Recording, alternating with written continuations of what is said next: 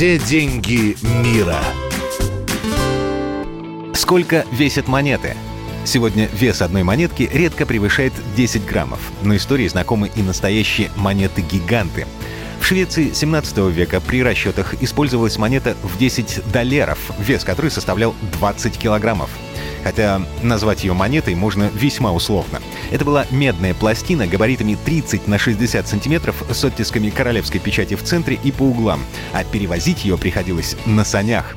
Тем не менее, эта монета была в ходу более 130 лет, а на сегодняшний день сохранилось почти 19 тысяч экземпляров. Самой тяжелой на сегодняшний день является монета номиналом 1 миллион австралийских долларов. Для изготовления этого гиганта использовали золото 999 пробы. Вес монеты при толщине в 12 сантиметров и диаметре 80 превышает 1 тонну.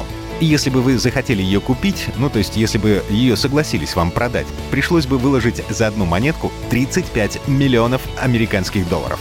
А у России тоже есть свои богатыри. Юбилейные монеты 150-летия Банка России, 175-летия сберегательного дела в России и 200-летия победы России в Отечественной войне 1812 года весят по 5 килограммов каждая.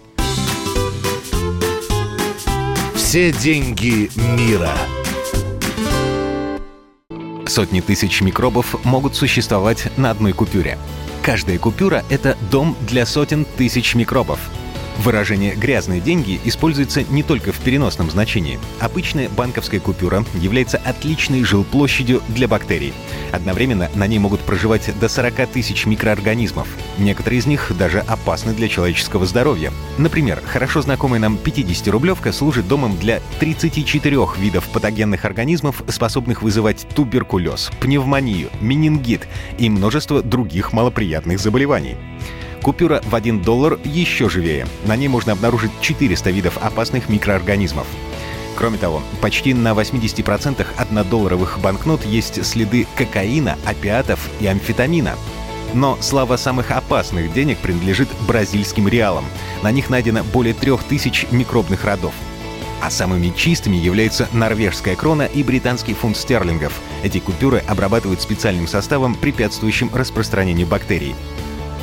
Ну а японские банкоматы при выдаче нагревают купюры до 200 градусов, уничтожая на них все живое. В любом случае, отказываться от бумажных денег не стоит, потому что риск подцепить все эти инфекции крайне невелик. Все деньги мира. Когда на деньгах начали изображать правителей? Считается, что первым правителем, который приказал чеканить свой образ на монетах, был Александр Македонский. Его отец, македонский царь Филипп, чеканил на монетах только свое имя, без портрета. Но вот его сын Александр Великий, который считал себя потомком богов, а точнее самого Геракла, нуждался в увековечении своих притязаний на божественность. После завоевания Афин он стал чеканить монеты с надписью «Базилевс Александр», то есть «Царь Александр», и с изображением Геракла в шлеме, украшенном мордой льва. Но затем Геракл стал все больше походить на самого Александра, пока голова царя наконец не вытеснила божество полностью. От Геракла остался только его львиный шлем. Первые монеты, на которых Александр стал узнаваем, назывались тетрадрахмами. Их чеканили как при жизни императора, так и спустя много-много лет после его смерти в разных уголках огромной империи, которую поделили между собой его полководцы. Все деньги мира.